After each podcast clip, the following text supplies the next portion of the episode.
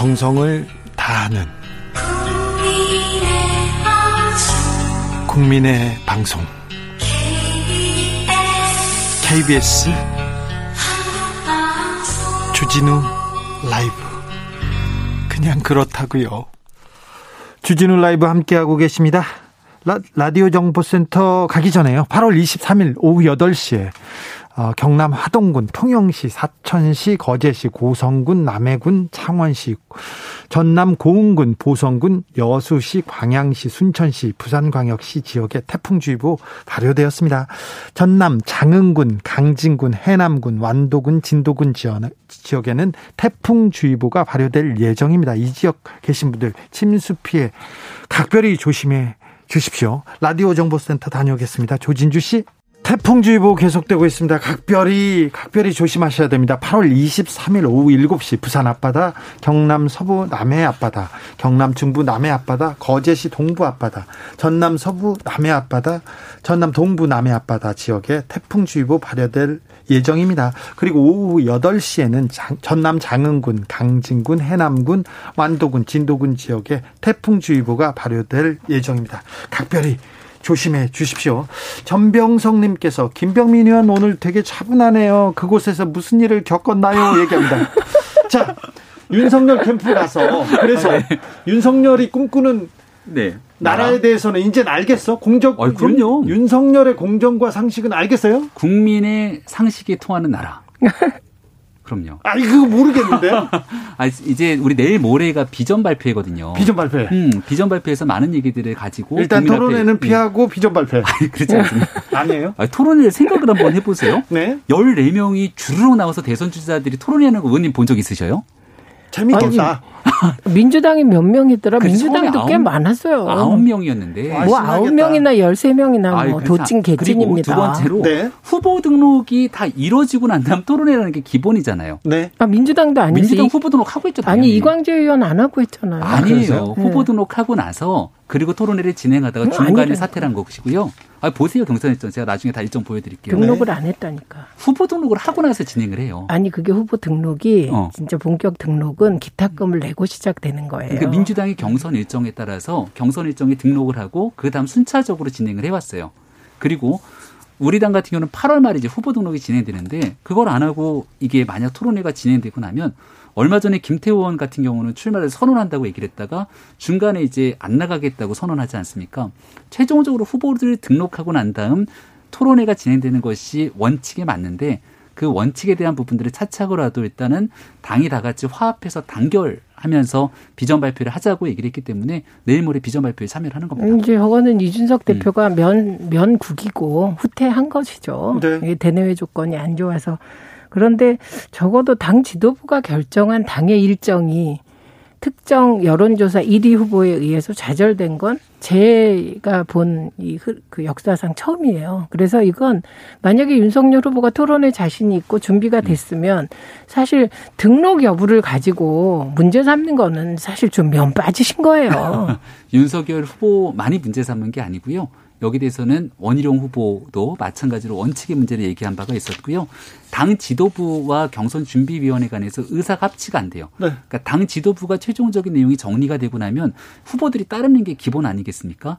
근데 대표와 최고위원 간의 의견이 합치되지 않는 상황이었기 때문에 어머. 지도부의 결정들을 지켜보겠다 지금 더 위험한 말씀하신 거예요. 음, 지도부 내에서 결정도 못하는 당이 콩가루라는 걸 지금 고백하시는 거예요. 아 이거 그렇지 않고요. 그래서 이제 오늘자로 선관위원장을 임명하고 나서 당이 같이 화합되는 모습들을 가져가는데요.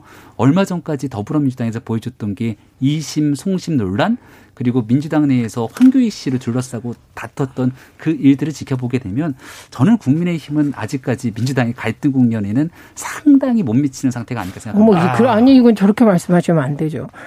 민주당은 이심송심이라는 건 특정 캠프가 음. 거의 근거 없는 얘기를 한 거고 그런 식으로 따지면 이상님 이상민 선거관리위원장이 나와서 특정 후보에게 지사직 사퇴해라 마음이 콩밭에 가 있다.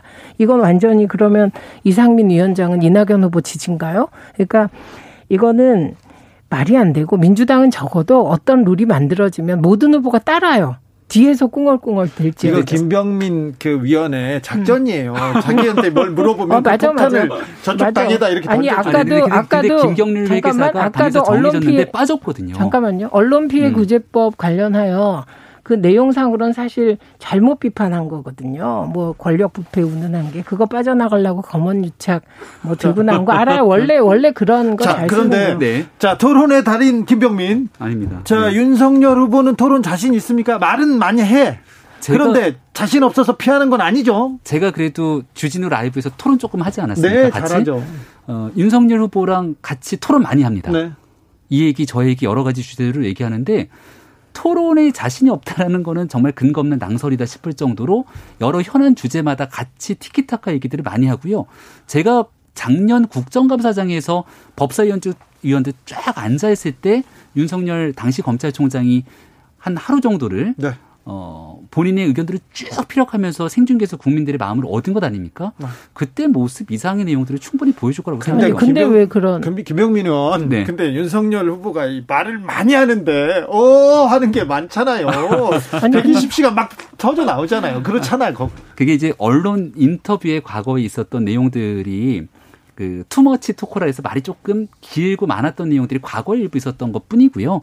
지금 현재 나오고 있는 윤석열 후보의 발언 중에 특히 문제되는 내용들 그리고 어 윤석열 후보가 얘기를 했는데 이게 토론 과정에서 문제가 있네라고 생각되는 거는 저는 거의 없을 거라고 아니, 확신합니다. 그거야 김병민 대변인이 둘이서 얘기했다는 거 아닙니까? 음? 지금 문제되는 발언 지금 토론을 많이 했다는 건 둘이서 비공개로 했다는 거잖아요. 아니 대화를 하면서 충분히 아니 그렇지 그, 그, 그, 얘기를 하죠. 아니 네. 그거죠. 둘이 했다는 거잖아. 공개된 게 아니 잖아요. 근데, 그런데 음. 공개된 행보에서는 정말 너무 많은 문제점이 있었죠. 자 공개되지 않은 데서 유, 네. 김병민, 네. 윤석열, 윤석열, 김병민 둘이서 얘기하면. 네.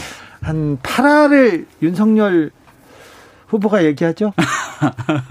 그렇지 않고요. 네. 김병민 어, 아니 근데 이 주제와 사안에 따라 달라요. 주제와 아니, 사안에 이거는 음. 둘이서 한 얘기를 전하는 형식이기 때문에 다시 전원 정치로 들어가면 안 돼요. 왜냐하면 무슨 얘기를 해도 긍정적으로 얘기할 거니까. 말이 뭐 열흘도 열흘도 남지 않았기 때문에 캠페인 대변이 후보 등록하고 난 다음 아주 자연스럽게 토론하는 모습을 보는 게 제가 봐서는 금방 보시게 될 거기 때문에 그래요? 그리고 토론에서 음. 보면 돼요. 네. 네. 음. 오늘 권익위원회에서 부동산 전수조사 발표했습니다. 네. 어, 국민의힘에서는 12명이었나요? 그런 것 같아요. 열린 민주 13건. 열린 민주당이 한 명 있었고. 네. 네. 그런데 자 이 부분에 대해서는 어떻게 윤석열 캠프 측에서는 그리고 당에서는 어떻게 한답니까? 일단 지도부가 이 내용에 대해서 결정하는 게 제일 중요한 상황이기 때문에 좀 지켜보고 있다 생각이 되고요. 네. 민주당이 이제 전례가 있지 않습니까? 네. 나왔을 때 출당 조치를 했지만 당에 나가지 않았고 또 결국은 마지막에 또 경찰 아니 전례를 갖고 얘기를 해야 그 다음 국민의힘으로 넘어오는 거죠. 거기서 잠깐만요. 왜? 요 일단 민주당은 음. 권익위는 명단 공개를 안 했어요. 그러니까 국민의힘이 제일 먼저 해야 될 것은 명단 공개를 할 것인가 말 것인가부터 정해야 되는 거예요. 그러니까 민주당은 어떻게 했냐면 음. 권익위로부터 명단을 전달받고 지도부가 회의를 했어요. 네. 그리고 명단 공개를 결정하고 공개했습니다. 네. 그리고 나머지를 그 다음 후속 조치로 계속 나갔는데요. 그러니까 이 부분에 대해서 이미 이준석 대표가 얘기한 바가 있어요. 민주당 이상으로 하겠다. 예. 근데 이 경우는 국민들께서 잊지 말아야 될 게 사이즈가 큰 분들이 계세요. 박덕흠 의원, 네. 전봉민 의원. 네. 이분들은 국민의힘인데 지금은 무소속이세요. 무소속입니다. 예, 그러나 국민의힘 쪽인 것이죠. 그래서 어, 일단은 명단 공개부터 해야 되는 거죠. 오늘 그리고 발표는 없었지 않나요, 박덕흠 의원은? 제가 당연하죠 무소속이니까 무소속은 여기 이제 나머지 열린 민주당도 마찬가지고 발표를 한 것으로 알고 있는데 아니 그런데 이름 음. 발표는 안 했어요. 그래서 그 이름은 각 당이 발표하는 겁니다. 그래서 이준석 지도부가 해야 될 첫 번째 일은 명단 공개 여부를 결정하는 거고요. 그리고 두 번째 경우는 저는 민주당보다 조금 섬세해야 된다고 생각해요. 예를 들면 우상호 의원은 검찰 조사, 경찰 조사에서 부혐의가 나왔어요. 네. 근데 민주당은 되게 가혹한 기준으로 탈당 결정을 했다. 이런 얘기가 있었거든요. 그래서 이런 부분에 대해서 이제 무조건 민주당보다 세게 하겠다가 원칙이거든요. 그래서 저는 그 세게 해주시면 좋을 것 같아요. 그럼 그게 다시 민주당에게 영향을 줘서 민주당도 애초 약속을 지키게 될 것 같거든요. 일단은 당의 지도부의 결정이 있을 거기 때문에 제가 뭐 왈가왈부 얘기하는 건 조금 적정치 않은 측면이 있고요. 두 번째로 제가 얼마 전 우상호 의원의 무혐의 결정이 났을 때 이제 경찰에서의 조사 결과 무혐의 결정이지 않습니까? 네. 근데 기다렸다는 듯이 송영길 대표도 환영의 메시지를 내고 국민들 바라보시기에는 이런 의구심이 생길 수도 있어요. 아니, 정말 지금은 권익위는 문제가 있다고 했는데 경찰에서는 아. 무혐의가 나왔다. 그러면 권익위 결정이 문제가 있는 것인가? 경찰의 음. 결정이 문제가 있는 것인가? 아니죠. 그건 아니에요. 왜요? 오늘도 권익위 결정 내용을 잘 보시면 음. 이게 불법인지 여부는 판단할 길이 없으나 의혹이 있으면 다 넣었다 이렇게 얘기를 했거든요. 네. 그리고 우상호 의원 같은 경우는 사실 충분히 소명되고 그 우상호 의원의 농지가 있는 그 해당 구청에서도 이게 문제가 없다고 얘기를 계속했던 거예요. 그러니까 엄격한 기준의 잣대를 어디다 두느냐가 문제였던 겁니다. 열린민주당을 제외한 네 곳 비교섭단체 의원들 그러니까 무소속 의원들 중에서는 적발된 사례가 없다고 발표했습니다. 열린민주당 의원 한 분은 업무상 비밀을 이용해서 불법 거래를 한 의혹인데요. 그 분은 실명이 나오던데요. 김의겸 의원으로 실명이 네. 나왔습니다. 그런데 자 최재형 후보는요, 음, 뭔지 모르겠어요. 최재형 후보가 꿈꾸는 사회가, 그리고 대통령이 되면 어떤 걸 바, 바 꾸겠다, 이런 건 모르겠는데, 일단 문제 반문인 거는 분명해요. 정권 교체 그리고 반문만 막 하다가 지금 계속 어, 가라앉고 네. 계세요. 사실은 그 공정과 상식을 얘기하는 윤석열 후보도 반문 말고는 다른 거는 잘 모르겠어요. 그런데 최재형 가라앉고 윤석열 좀 답보 상태고 그러면서 홍준표 후보가 무섭게 치고 올라가고 있어요. 홍준표 후보가 이제부터 홍준표 타임이다 이렇게 나오는데 어떻게 보십니까, 최민희 의원님? 그 이거는 음, 저는 그럼에도 불구하고 네. 윤석열 후보가 정체라고 하시지만 사실은 약간 소폭 상승하기도 합니다. 네, 왔다 갔다 이거는 합니다. 아직도 야당 지지자들이 윤석열 후보를 대체할 다른 후보가 이쪽 그쪽에 없다라고 판단하시는 거라고 생각해요. 윤석열 후보의 콘텐츠 때문이라기보다는 네.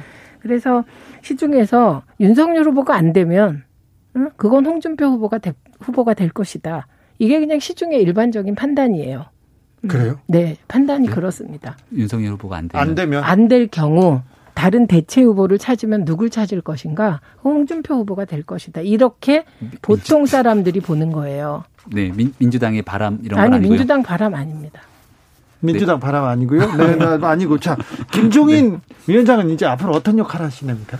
김종인 위원장은 제가 아까 말씀드린 것처럼 4.7 보궐선거를 승리로 이끌었던 경험, 그리고 지난 2012년도 대통령 선거를 승리로 이끌었던 경험이 있지 않습니까? 우리가 축구 경기를 보더라도 늘 이기기 위한 명장을 찾는 것처럼 지금 국민의힘 내부에 있는 많은 구성원들이 보기에 김종인 위원장이 대통령 선거 승리에 큰 역할을 줬으면 좋겠다 이런 생각들을 많이 하는 것 같아요. 제가 4.7 보궐선거 때 비대위를 같이 해보고 나니 국민의힘 보수정당이 그동안 아, 정말 손을 내밀지 못했던 많은 부분들에 대해서 호남 광주 묘역을 찾아서 무릎을 꿇고 약자와의 동행을 통해서 과거 보수 정당이 갖고 있는 이미지 개선에 노력을 했고 젊은 사람들이 뛰어놀 수 있는 정당으로 만드는 여러 가지 역할들을 했는데 그 다음은 새로운 나라를 만들기 위해서 김종인 위원장도 고민하고 있는 내용들이 있을 겁니다. 이런 이, 내용들과 그러면 김종인 윤성, 위원장이 대권 후보가 되시는 겁니까? 그런 건 아니고요. 윤석열 후보가 가지고 있는 공정과 상식이 통하는 나라에 대한 좋은 비전과 그리고 김종인 위원장이 오랜 기간 동안 해왔던 나름대로의 정치 철학의 고민들이 있을 건데 이러한 내용들이 정치는 누군가 한 사람의 힘으로 바꾸는 게 아니라 새로운 나라를 꿈꾸는 많은 사람들이 손을 잡고 연대해서 바꾸는 거지 않습니까? 자, 김병민 대변인이 이 정도 얘기하는 거면 자, 공정과 상식으로 채우지 못했던 윤석열의 콘텐츠를 김종인의 제2의 경제 민주화 이런 뭐, 뭐 모토가 하나 나오겠는데요, 금방? 그러니까 갑자기 김영삼 대통령이 생각나는데 그 건강은 못 빌려도 머리는 빌릴 수 있다. 그 유명한 말이 갑자기 생각나고 애초에 이준석 대표를 당선시킬 때 야당 쪽 일부가 아, 지금 분위기에서는 이준석 후보를 대표로 세우고 그리고 김종인 비대위로 가는 거 아니야? 이런 얘기를 하는 걸 들었어요. 제가 예, 예. 야당 쪽 사람들이 그 구상이 실현되는 계기인데 이제 비대위라는 말을 흘렸 누군가가 흘렸는데 네. 역풍이 세잖아요. 그러니까 아마도 국민의힘은 그냥 11월에 대표 후보 뽑는 거를 그대로 진행해서 선관위 체제로 빨리 전환하려고 할 것 같습니다. 근데 중요한 건 김종인 위원장이 본인이 후보가 아니기 때문에 본인의 머릿속 생각을 누군가에게 이식하거나 누군가로 하여금 대신하게 하는 건 정말 힘든 일이고 이미 한 번 배반당한 거잖아요. 2012년에 박근혜 전 대통령이 경제민주화 공약 그리고 그 상징으로 데려다 쓴 사람이죠. 김종인 위원장이. 근데 사실 배반당하고 박근혜 전 대통령과 갈라선 거예요. 그러니까 이게 다시 한번 그런 시도를 하시는 건데 제가 이거는 쭉 보면 역시 후보는 세상을 만드 내가 꿈꾸는 나라, 내가 세상을 만드는 방식이 자체 발광이어야지 이게 제3자에 의해서 이게 주입되거나 이런 것이 사실 굉장히 험난한 과정이다. 이 말씀은 드립니다. 김병민. 네, 윤석열 후보가 자체 발광이기 때문에 지금까지 벌써 1년 넘는 기간 동안 유력한 야권의 대권 주자로서의 지지율이 담보가 되고 있는 거고요. 국민들이 윤석열 후보에게 바라는 기대치가 있어요. 한 7년 정도 가까운 시간 동안 국민들이 봤던 윤석열이라는 사람은 거대한 권력과 혈혈단신 몸으로 맞서 싸우면서 그 기득권에 국민들과 갖고 있는 기본적인 상식에 대해서 그걸 구현하기 위해서 싸웠던 정치적 자산, 자본이 있는 것 아닙니까? 그러니까 윤석열이라고 하는 사람에게 국민들이 기대하고 있는 건 이 사람이 대통령이 되면 우리 사회에 있는 수많은 문제들에서 내 삶의 고통들을 좀 해결해 줄 수 있기 위한 여러 가지 투쟁에 적극적으로 나설 수 있는 사람이다. 특히 그 근본적인 이유는 문재인 정권의 집권 4년 동안 고통을 겪고 있었던 많은 문제들 이거 확실하게 좀 바꿔낼 수 있을 거야 생각을 하는데요. 중요한 건 김종인 위원장 얘기를 왜 잠깐 꺼냈냐면 우리가 코로나19가 어느 정도 종료가 되는 시점에서 대한민국 사회가 굉장히 많이 바뀔 겁니다. 누구 한 사람의 고민과 생각 가지고 대한민국을 바꾸기에는 어려움이 있을 수 있기 때문에 아니, 그래서 윤석열 후보가 갖고 있는 네. 좋은 정치적 자산과 또 김종인 위원장이 국민께 보여줬던 해안들이 같이 결합되게 된다면 그처럼 좋은 게 어디 있습니까? 우선 잠깐만요. 윤석열 후보가 후보가 되고 혹시 대통령이 된다면 그건 투쟁하는 자리가 아니에요. 대안을 제시하고 이끄는 자리. 그러니까 투쟁하는 걸 국민들은 원하지 않아요. 좀 아까 투쟁한다고 말씀하셨는데 그거 원하지 않습니다. 그리고 어, 자체 발광이라고 말씀하셨는데 자체 발광 아니죠. 문재인 대통령이 검찰총장으로 임명하지 않았다면 이분이 무슨 선출직으로 된 적이 있습니까? 검찰 위에 다른 경험이 있습니까? 자, 민주당은 이재명, 이낙연 이 명락대전은 이제 이 갈등은 조금 봉합됐습니까? 봉합 앞으로도 저는 계속 될 거라고 봅니다. 이건 여야가 다 마찬가지인데 이게 대권으로 가는 과정에서는 내부 경선도 치열하고 외부 경 외부 경쟁은 더 치열한 거기 때문에 계속 가리라고 보는데 네가티브를 주도하는 쪽이 진다. 이것만은 여야가 다 확실하다고 봅니다. 주도하는 쪽이 떨어집니까? 네. 같이 네가티브 하고 있는 거 아닌가요?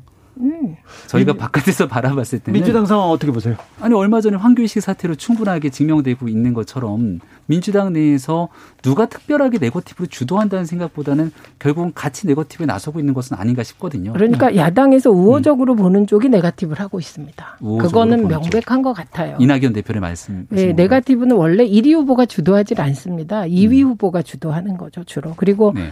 이번에 황교익 씨 건도 일개 시민에 대한 음. 특정 캠프에 거의 그 직업 선택의 자유를 박탈할 만큼의 네가티브가 있어서 그 사태 별거 아닌데 커졌거든요. 네. 그래서 네. 네가티브는 그 자체로는 이위 후보를 비난할 사안은 아니라고 생각합니다. 음. 근데 네가티브의 정도가 황교익 씨가 후보가 아닌데 마치 황교익 씨가 후보인 것처럼 쓰리 쿠션 하려고 했는데 너무 지나쳤던 상황이었죠. 황교익 씨의 발언 자체가 이낙연 대표에 대해서 정치적 뭐 이렇게 좀 제가 입으로 네. 담기 네. 어려운 얘기가 나왔고 네. 또 국민들에 대해서 한국 사회에 대한 미개라는 표현까지 써가면서 음. 국민들 눈높이에 현저하게 떨어지는 내용들이 나타났는데 그거는 잘못된 발언이죠. 임명권자는 이재명 경기지사 아닙니까? 아 근데 중요한 건 네. 이게 정치권과 일반 시민들이 이 사안을 바라보는 태도가 완전히 다른데 황교익 씨가 아무도 자기에게 문제 제기를 안 하는데 그런 센 발언을 한 게 아니에요. 황교익 씨에게 친일 친일 프레임을 덮어 씌웠습니다. 알겠습니다. 그래서 나온 대응이 좀 황교익 씨는 사퇴했고 이제 네. 문제는 지난주에 갔는데 자 비전 발표에 네. 윤석열 후보 기대해도 됩니까? 예, 그럼요. 수요일에 사실은 더 많은 시간이 있으면 좋겠는데 네. 열몇 분에 되는 후보가 한 7분 정도의 시간밖에 없습니다. 네. 그래서 짧게라도 국민께 이런 비전과 정책들을 가지고 진정성을 보여드리려고 노력할 겁니다. 김병민 대변인, 네. 솔직히 말해서 음. 본인이 대신 나갔으면 좋겠죠. 아니, 무슨 말씀을? 그럼 실수는 아니, 없을 것 같은데. 윤석열 후보가 기대... 되게 매력 있어요. 아니, 저는 매력, 매력 없어요. 왜요? 네, 같이 네, 그러니까 기대치를 높이시면 안 돼. 그러면 소문난 잔치 먹을 것 없네. 위험하거든요. 정치적원의 시점 여기서 인사드리겠습니다. 최민희, 김병민, 김병민, 최민희였습니다. 고맙습니다. 고맙습니다. 정치 피로, 사건 사고로 인한 피로, 고달픈 일상에서 오는 피로. 오늘 시사하셨습니까? 경험해 보세요. 들은 날과 안 들은 날의 차이. 여러분의 피로를 날려줄 저녁 한 끼 시사. 추진우 라이브.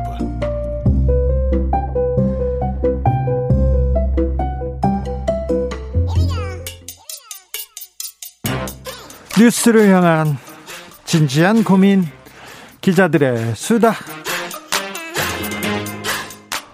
라이브 기자실을 찾은 오늘의 기자는 은지옥이요 시사인 김은지입니다. 오늘 준비한 첫 번째 뉴스부터 가볼까요? 네, 20대 여자 현상을 분석한 시사인의 웹조사 결과가 나왔습니다. 20대 여자 현상이라. 네. 네, 지난 4.7 재보궐선거 이후에 정치권과 언론은 20대 남자 현상, 소위 이제 이대남이라는 말로 붙어질 정도로 하나의 현상으로 주목이 된 바가 그렇죠. 있는데요. 이대남은 다르게 생각한다. 그래서 분석을 했었죠. 네, 그때 이제 출구조사 결과에 따르면 국민의힘 오세훈 서울시장 후보에 대한 20대 남성의 지지율이 72.5%였습니다. 아... 그게 그때 60세 이상 유권자와 비슷한 높았죠. 수치. 예, 높았어. 남성보다는 낮았고요. 아, 높았고요. 여성보다는 낮았는데 네. 물론 투표율에 있어서는 70대가 훨씬 더 높았기 때문에 이게 당락을 좌지우지했다라고 볼 수 없지만 앞서서와는 굉장히 다른 투표 형태였기 때문에 눈길을 끌었습니다. 네. 이제 그런데 그 당시에 또 상대적으로 덜 주목받은 숫자가 있거든요. 네. 15.1%입니다. 20대 여성이 기타로 분류된 제3정당에게 이만큼 표를 줬다라고 하는 건데요. 그렇죠. 사표가 될 줄 알면서도 이렇게 기타 정당에 투표했습니다. 네, 여야 정당이 아닌 다른 정당에 투표했다. 게다가 성별과 연령을 함께 고려할 때는 오세훈 후보에게 가장 적은 표를 준 집단이 당시에 20대 여성이었다라고 합니다. 예. 그만큼 한 세대 안에서 성별로 이렇게 다른 투표 성향이 드러나는 게 굉장히 특이한 현상이거든요. 예. 그래서 20대 남자 현상만큼이나 20대 여자 현상 주목해야 된다 이런 목소리가 있었는데요. 네. 시사인에서 2010 9년에 이미 20대 남자 현상 분석한 바가 있어서 이번에는 20대 여자 현상을 좀 분석해 봤습니다. 어떤 결과가 나왔습니까? 네, 20대 여자 10명 중 4명이 자신을 페미니스트다 이렇게 대답했다라고 하는데요. 예. 전체 응답자 중에 2배에 이르는 숫자입니다. 네. 그러니까 이게 꽤 높은 숫자라고 볼 수 있는데요. 왜냐하면 웹조사가 이뤄지던 당시가 7월 말에서 8월 초 그때 아마 기억하실 텐데 안산, 안산. 선수에 네. 대한 페미니스트 논란이 있었습니다. 네. 일부 남성들이 안 선수에 대해서 쇼컷, 그렇죠. 여대 이런 키워드를 가지고 물론 또 오조오억 이런 단어를 가지고 페미니스트다 이렇게 주장을 한 바가 있는데요.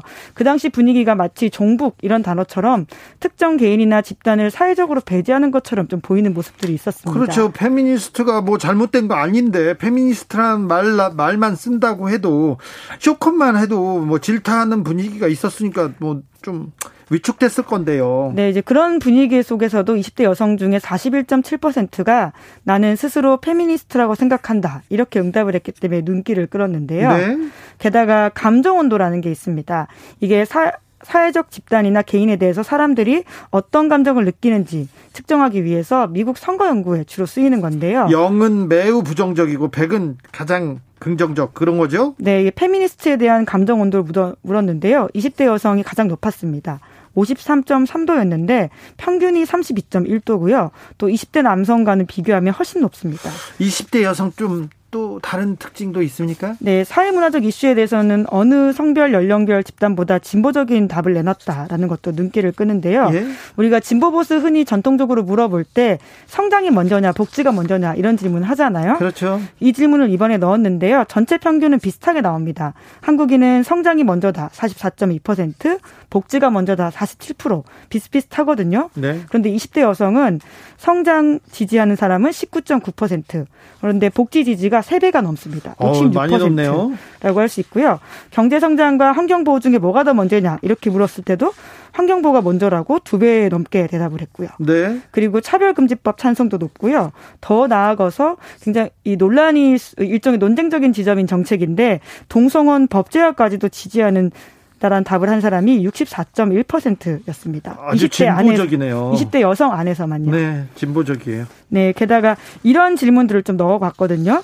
법과 사회 질서 확립하는 확립을 먼저 하는 정치 세력, 정부 개입의 최소화를 먼저 하는 세력, 경제적 재분배를 먼저 하는 세력, 사회적 소수자가 겪는 차별 금지와 다양성 우선을 하는 세력. 이 중에서 가장 선호하는 정치 세력이 뭐냐 이렇게 물었는데 네. 한국인의 가장 평균적인 1순위는 법과 사회 질서 확립 우선 세력입니다. 예. 그런데 20대 여성만 1등이 달랐는데요. 뭐예요? 네, 사회적 소수자가 겪는 차별 금지와 다양성 우선을 1등으로 꼽았습니다. 네. 예, 이런 점들도 굉장히 눈에 띄어서 다른 정치적 성향을 좀 띠고 있는 게 아닌가라는 것들이 보이는데요. 자세한 내용은 시사인 조사에서 그리고 다음 주 또 나갈 기사에서 보시면 좋을 것 같습니다. 알겠습니다. 아, 네, 좀 흥미로운 20대 여성 분석이었습니다. 네, 여론조사 개요도 말씀드릴까요?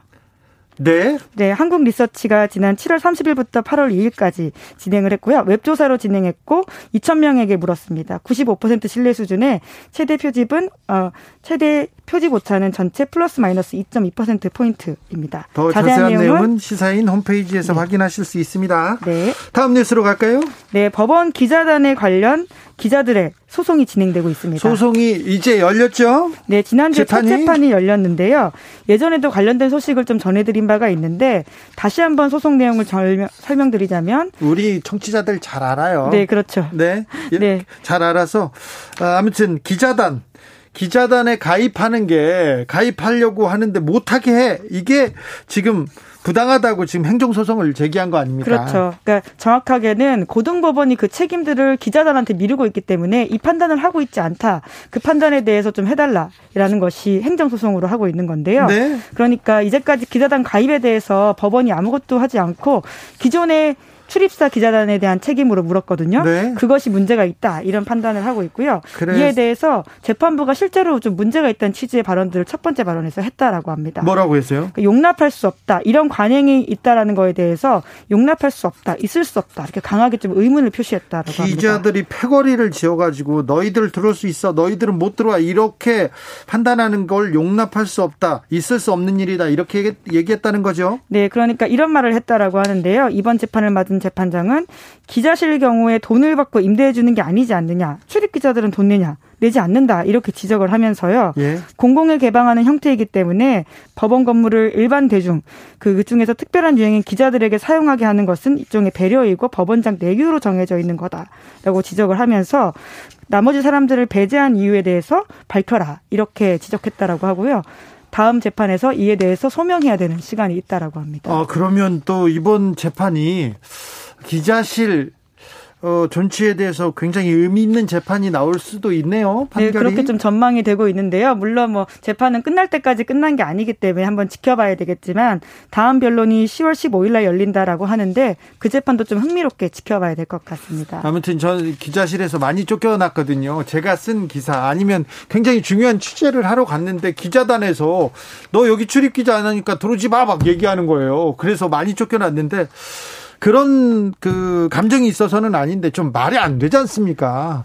네, 이 기자가 정... 기자의 취재를 제한한다 이렇게 보일 수 있는 지점이 말이, 있기 때문에 말이 안 되죠. 그리고 공무원이 브리핑을 하는데 기자가 들으러 갔는데 여기 출입 기자만 여기 소속 기자만 들어야 돼. 이거는 또 무슨 논리인지 모르는데 이게 관행화돼 있습니다. 그래서 언론 전반에 전반에 지금 이게 뿌리 내리고 있는데 공무원과 언론의 결탁, 검과 언론의 결탁 이런 게 또 기자실 문화에서 나오기 때문에 이걸 좀 변화하겠다는 노력이 좀 필요한 것 같습니다. 다음으로 만나볼 뉴스는요. 네, 코로나19 백신을 세 번 접종한 사람들이 나오고 있습니다. 부스터샷이죠?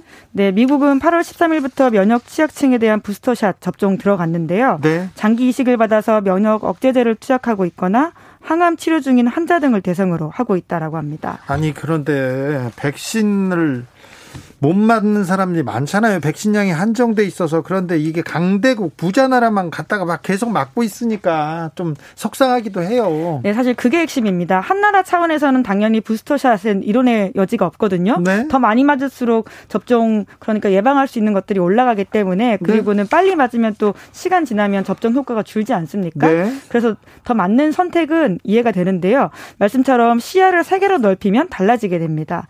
선진국 국민에게 돌아갈 추가 접종 접종이 있다라는 것은 다른 나라 백신 물량을 감소한다 이렇게 뜻하기 때문인데요. 이미 백신 접종률은 나라별 경제력에 따라서 격차가 뚜렷하게 드러나고 있습니다. 네. 8월 16일 기준으로 보면 고소득 국가는 백신을 한 번이라도 맞은 사람들이 인구의 60% 육박한다라고 하는데요.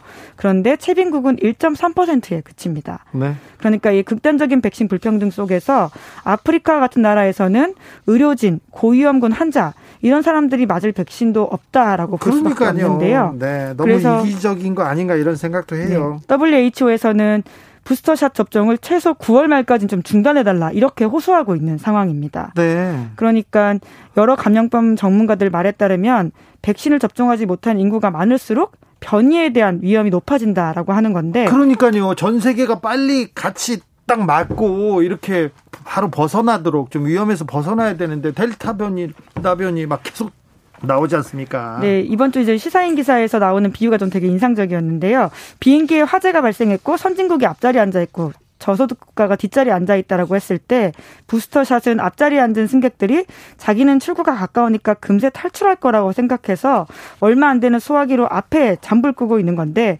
하지만 뒤쪽 큰 불을 못 끄면 결국 그 비행기는 전부 다 추락한다. 이렇게 비유하더라고요. 그러니까요. 그러니까 나눠서 써야 된다라는 이야기인 거죠. 100만 명당 지난주입니다. 100만 명당 주간 사망자가 미국은 13명이고요. 영국은 9명이고 이스라엘 8명입니다. 여기는 백신을 많이 맞은 나라지 않습니까? 거기에서도 사망자가 진짜 세 번 이제 맞겠다고 하고 있죠. 사망자가 많이 나오니까 지금 세 번 맞겠다고 지금 이, 그 욕심을 내고 있습니다. 우리나라는 백신 접종률은 좀 떨어지는데요. 0.7명입니다. 아, 그러니까 미국 13명, 우리는 0.7명입니다. 그러니까 국민들이 굉장히 열심히 하고 의료진들 굉장히 노력하고 있다는 거, 다 노력하고 있다는 거 한 번 더 말씀드립니다. GKRMJ0AKJN2 Z25G. 아, 이거 GK로 시작되는 어려운 아이디 청취자인데요. 이분 저 골탕 먹이려고 이렇게 보내진 않으셨을 거예요. 네. 이 재판 관심 있게 보고, 보고 있습니다. 언론 카르텔은 개혁 대상 1순위입니다 하면서 아까 기자실 관련된 소송 유심히 보고 있다고 얘기합니다. 그렇습니다. 중요한 내용입니다. 또 다른 뉴스 전해 주십시오. 네, 마지막으로 준비한 뉴스인데요. 조국 전 법무부 장관의 딸 조아무개 씨의 부산대 의학전문대학원 입학 취소 여부가 내일 결정된다라고 합니다. 내일 부산대 의전원에서 발표한다고 하죠. 자체 조사를 했고요. 네, 4개월 동안 진행을 했다라고 하는데요. 내일 오후 1시 반에 결과가 나온다라고 합니다. 네. 최근에 정경심 동양대 교수가 2심 재판에서도 징역 4년형 선고받았는데요. 입시 비리 혐의와 관련해서는 이른바 7대 스펙이라고 불리죠. 이것이 허위다 이렇게 재판부가 판단을 해서요. 만약에 의전원 입학이 취소된다면 조 씨의 의사 면허도 자동으로 취소될 가능성이 커집니다. 네. 그런데 입학과 관련된 직접 관련된 서류가 문제가 있어야 업무 방해가 되지 않나 성립되는 거 아닙니까? 이 인턴 인턴으로 의전원 갔다는 얘기는 못 들어봤거든요. 표창장으로 그러니까 정, 동양대 표창장으로 입학했다는 게 증명이 되어야 이 업무 방해가 성립되는 거 아닙니까? 네, 관련된 내용들은 좀 내일 다시 보면 될 것 같은데요. 네. 예. 어떻게 판단을 할지 아마 어, 그런데 입학과 관련 직접 관련이 없더라도 어, 내일 그 입학 취소가 결정될 수도 있어요. 네. 워낙 여론에 관심이 있어가지고 관심이 커서 어떻게 결정하는 건지 아, 명백하게 이게 따져봐야 되는데 이 재판 이 문제는 아마 행정 소송으로 가고 굉장히 늦게 결정이 될 겁니다. 내일 어떤 결과가 나오는지 지켜보겠습니다. 아무튼 직접 관련이 없는 서류를 가지고 어, 입학 취소까지 가겠을까요? 어찌 되는지 지켜보시죠. 6171님께서 20대인데요. 남성, 여성 모두 서로 이해하는 노력 자체를 안 하는 것 같습니다. 왜 이렇게 혐오의 골이 깊어졌는지 재고가 필요합니다. 이렇게 얘기하십니다. 7747님은 여기 천안인데요. 비 많이 와요. 얘기합니다. 천안 조심하세요. 6169님 비바람에 과수농가 노심초사할 겁니다. 피해 없기를 바랍니다. 그러니까요. 논농사 걱정이고요. 과수농가 걱정입니다. 김은지 기자 오늘 감사했습니다. 네, 감사합니다. 교통정보센터 다녀올까요? 이승미 씨.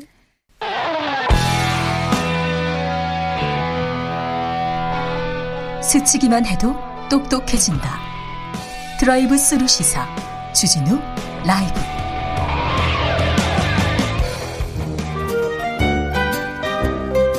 민생이 먼저다. 함께 잘 먹고 잘 사는 법 찾아보겠습니다. 민생과 통하였느냐? 생생민생 통. 안전하 선나 민생생각 안진걸 민생경제연구소장 어서 오세요. 예. 정말 시간에 쫓기지만 네. 열심히 이야기해 보겠습니다. 네. 안녕하십니까 안진걸입니다. 0110님께서 집에 다 왔는데 시동을 못 끄고 있어요. 다 듣고 들어가려 합니다. 아유 감사합니다.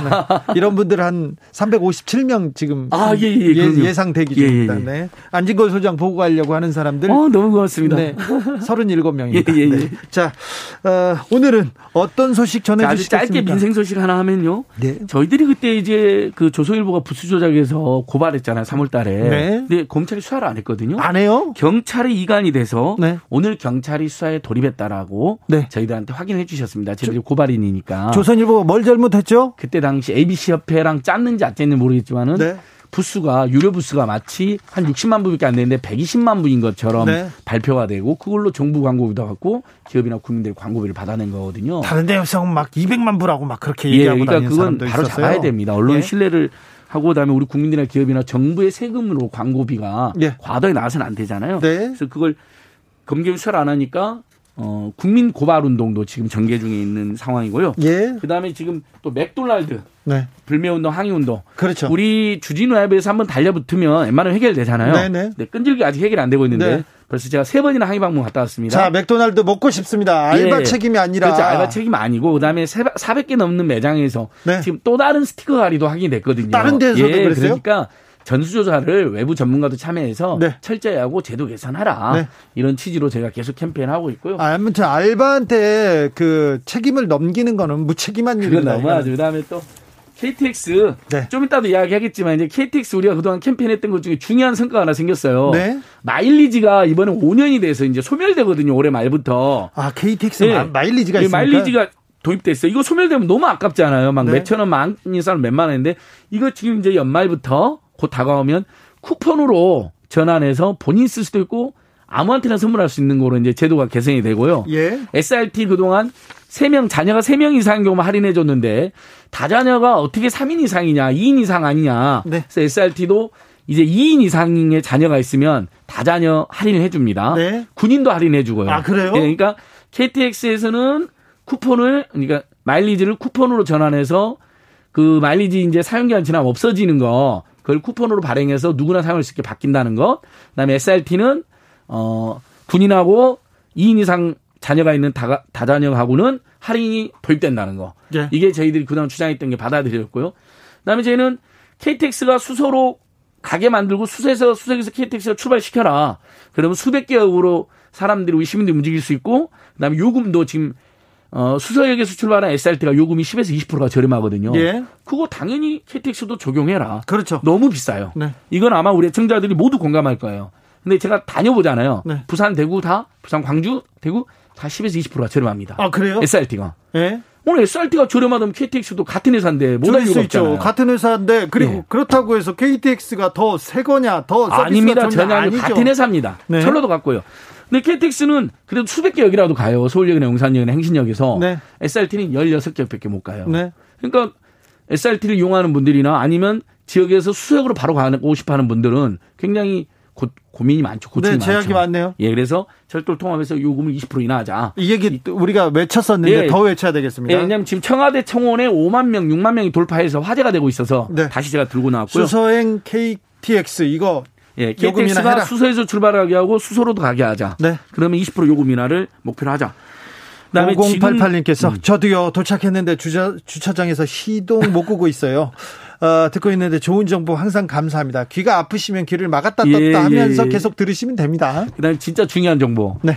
자 언제 우리 국민 지원금이 지급되느냐. 네. 이거 이제 초미의 관심사잖아요 우리 국민들께서 특히 지금 저소득층들 중심으로는 적자 가구가 더 많다라는 게 이번 통계청 통계로도 나왔거든요. 상위 20%만 맞습니다. 소득이 늘고 예, 나머지는 더 많이 줄었어요. 예. 자, 재난지원금이 크게 네 가지가 좀 헷갈립니다. 제가 간단 정리해 드립니다. 먼저 피해가 많은 소상공인 지원금이 있습니다. 예. 이것은 지금 한참 지급이 되고 있는데 예. 벌써 어 120만 명한테 2.8조가 지급됐습니다. 네. 그런데 나머지 그러면 한 200만 명 정도가 받을 걸 전망되거든요. 네. 나머지 80만 명들도 어 본인이 이제 문자가 오는 경우는 바로 문자 링크를 타고 신청을 하면 되고요. 네. 그다음에 문자가 안 왔거나 최근에 창업한 분들은 8월 30일도 따로 신청이 됩니다. 네. 그러니까 그걸 기다렸다가 신청하시는데 이것저것 다 궁금하다. 그냥 1899-8300 콜센터로 전화하시면 됩니다. 1899-8300 네. 콜센터. 나 소상공인뿐만 아니라 저... 소기업, 네. 소기업 그 경영 위기 업종들 있잖아요. 네.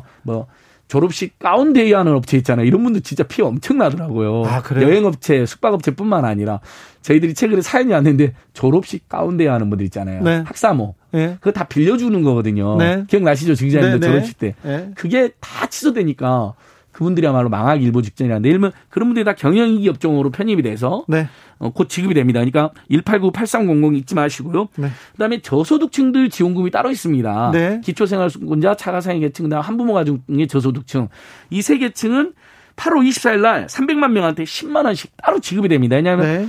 국민들이 다 받는 재난지원금은 88% 국민지원금은 추석 전에나 지급될 전망이잖아요. 방역 단계가 완화돼야 되니까. 다만 저소득 너무 힘들기 때문에 이분들한테는 어, 300만 명 10만 원이 8월 24일 일가 일가 지급된다. 예. 그래서 소상공인 지원금하고 저소득 지원금 말씀드렸습니다. 그다음에 이제 88% 국민지원금은 이게 이제 논란이 많았잖아요. 저희는 100%를 지급해야 된다 주장을 했었는데 저소득층 추가로 주고 네. 88%로 어, 확정은 됐습니다. 다만 이것은 언제 지급하느냐?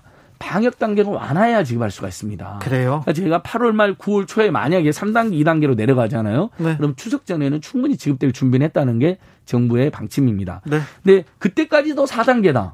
그러면 지급 시기가 추석으로 미뤄질 수도 있는데 국민 입장에서는 방역을 우리가 더 지킬 때니까 추석 전에는 지급해라는 여론이 많습니다. 네. 예, 그건 저희는 추석 전에는 지급하는 게 맞는 것 같고요. 그 다음에 신용카드 쓰면 카, 드 캐시백 있잖아요. 네. 이게 네 번째 종류인데 이것도 방역 단계가 완화돼야지 신용카드를 많이 쓰고 난 다음에 캐시백을 받으실 수가 있습니다. 네. 금융권이 대출을 조이고 있다고 합니다. 아, 이거 정말 충격적입니다. 저는 이거 문재인 정부와 여당에도 굉장히 악재라고 생각하는데요. 자, 정말 지금 돈이 필요한 사람들이 있습니다. 네. 그래서 사람이 동맥경화 걸리면 죽는 것처럼 중소기업이나 중소상공인들 뭐가 돈이 돌아야죠. 돈이 돈맥경화가 걸리면 죽는 겁니다. 그래요? 돈맥경화. 그러니까 네. 사람은 동맥경화, 중소상공인 중소기업은 돈맥경화 제일 아, 무서운데 하나 만들어 오셨군요. 예. 네. 근데 이것을 갑자기 일괄적으로 그러니까 가계 부채가 폭증하니까 나중에 잘못하면 가게도 힘들어지고 내수에도 문제가 되고 은행들도 부실해질 염려는 있어서 대출을 재는 건 좋아요. 조이는 건 조이는데 한 번에 팍 네, 조이면 모든 이거. 금융기관이 심지어 1금융권이 대출을 안 한다고 조인다고 줄인다고 하니까 2금융권까지 지금 그렇게 가고 있거든요. 네. 그러면 돈 꼭 필요한 분들이 어디로 가게 될까요? 그럼 또 사채로 대부업체나 대부업체. 사채로 가는데 네. 대부업체는 문재인 정부 들어서서 이자율이 20%까지 떨어졌기 때문에 최근에 예. 그래도 많이 줄여놨어요. 20% 이내에서 네. 빌릴 수는 있지만 그것도 엄청난 고금리고 네. 만약 그것도 못 빌린 분들은 사채로 가게 되는데 대책없이 이러면 안 된다. 그래서 제가 몇 가지 대안을 준비했습니다. 자, 코로나 19 때문에 돈을 빌린 분들이 있잖아요. 최근에 네. 2020년부터 이분들에게는 이자를 지금 금융권이 1%씩 막 인상하고 있는데요. 아, 그러면 오히려 힘들죠. 이분들한테 이자를 인하해 주거나 네. 이자율 인하가 정 어렵다면 지금 9월 말까지 상환 기간이 유예되어 있거든요. 이분들이 네. 네. 그것을 내년 봄까지는 다시 한번 상환 기간을 유예해 달라는 겁니다. 예. 이분들한테 상환 기간 유예도 안 해주고 이자율 인상 통보하고 추가로 대출도 안 해주면 망해라는 거잖아요. 죽어라는 거잖아요. 예. 예. 그리고 그 다음에 두 번째 금리 인하 요구권이라는 게 있습니다.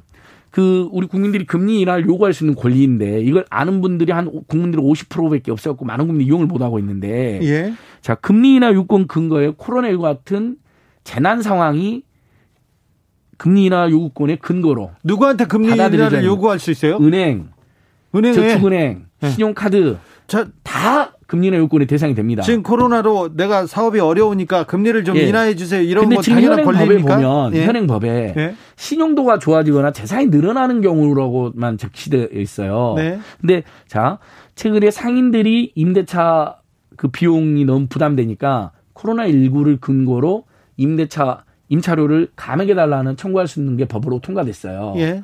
등록금도 너무 코로나19 때문에 비싸잖아요. 네. 수업도 제대로 못 듣는데 그래서 코로나19 같은 상황에서는 등록금도 인하를 요구할 수 있는 것으로 법이 통과됐거든요. 아, 요구 아니 네. 당연하게 그러니까 의무화는 아니지만 저희는 좀... 의무화 저희는 의무화를 주장했죠. 의무화는 아니어도 그래도 학생들이나 또는 상가 임차인들이 등록금이나 임차료를 인하를 요구할 수 있는 근거로 포함이 된 거예요. 네. 법에 코로나19 같은 재난 상황인데 금리나 요구권에는 그게 안 들어 있습니다.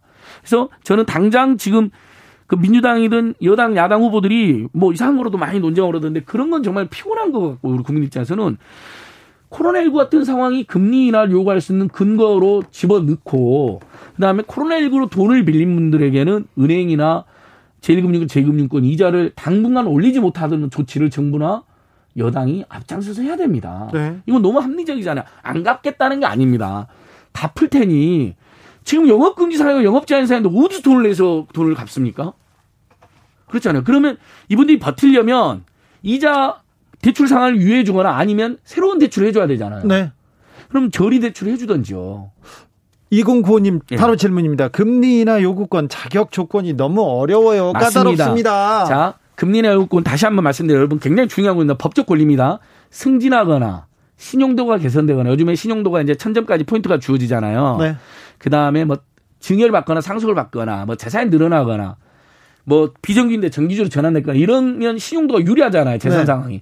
그 경우에 금리가 예를 들면 자기가 주택담보대출 금리가 4%를 내고 있는데 또는 신용대출로 뭐 7, 8% 내고 있는데 금리를 1%라도 인하해달라고 요구할 권리입니다. 법에 있는데. 아니, 그런데 딱 한 게 은행은 내가 갑자기 재산이 생기거나 승진하거나 또, 또 이것도 월급이 늘어난 거잖아요. 예. 돈이 많을 때만 이자를 깎아준다는 거 그러니까 아니에요. 그, 근데 진짜 이자가 이자를 깎아달라고 호소하는 분은 누구겠습니까? 돈이 없거나 돈이 없거나 코로나19 때문에 지금 영업금지가 영업제 아닌 분이거나 네. 매출이 급감한 경영 이기업종들이잖아요. 예? 이분들에게 깎아주라는 겁니다. 근데 법에 코로나19 같은 상황이 금리나 요구권의 근거로 아직 명시가 안 돼 있다는 겁니다.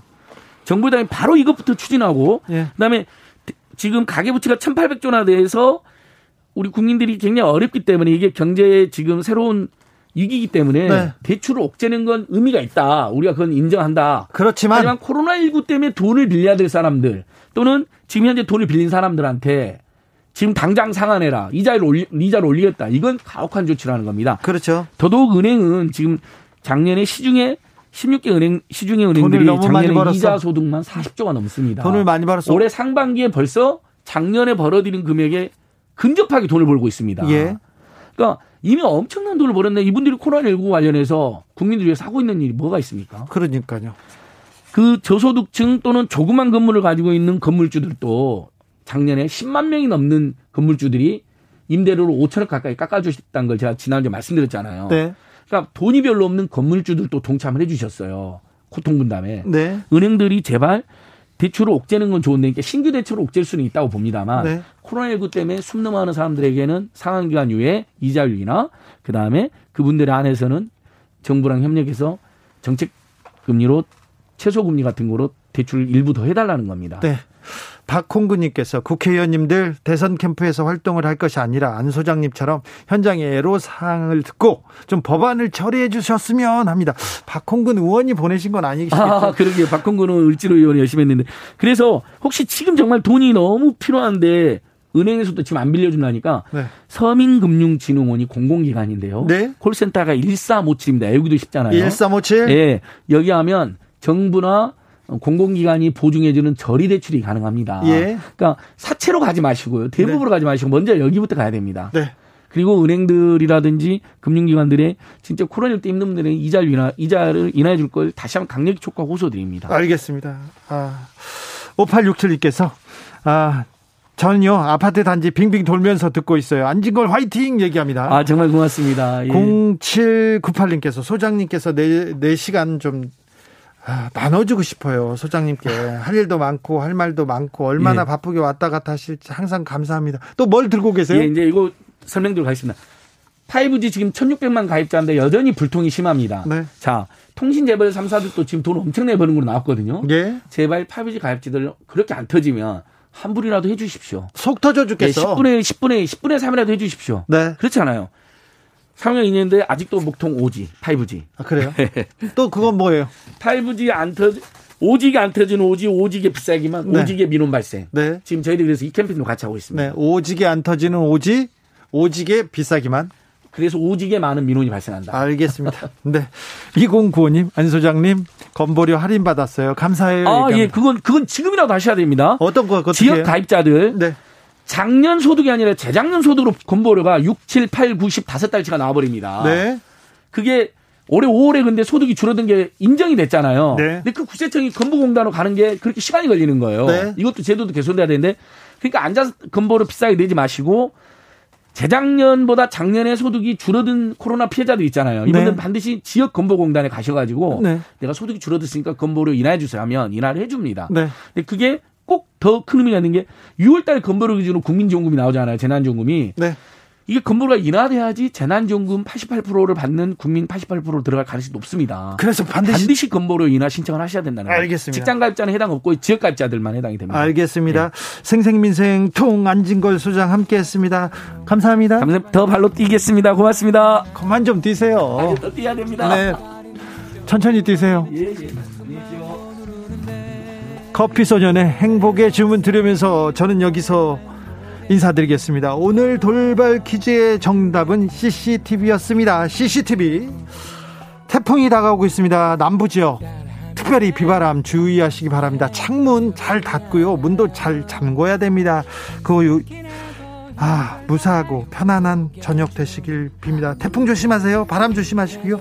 저는 내일 오후 5시 5분에 돌아옵니다. 지금까지 주진우였습니다.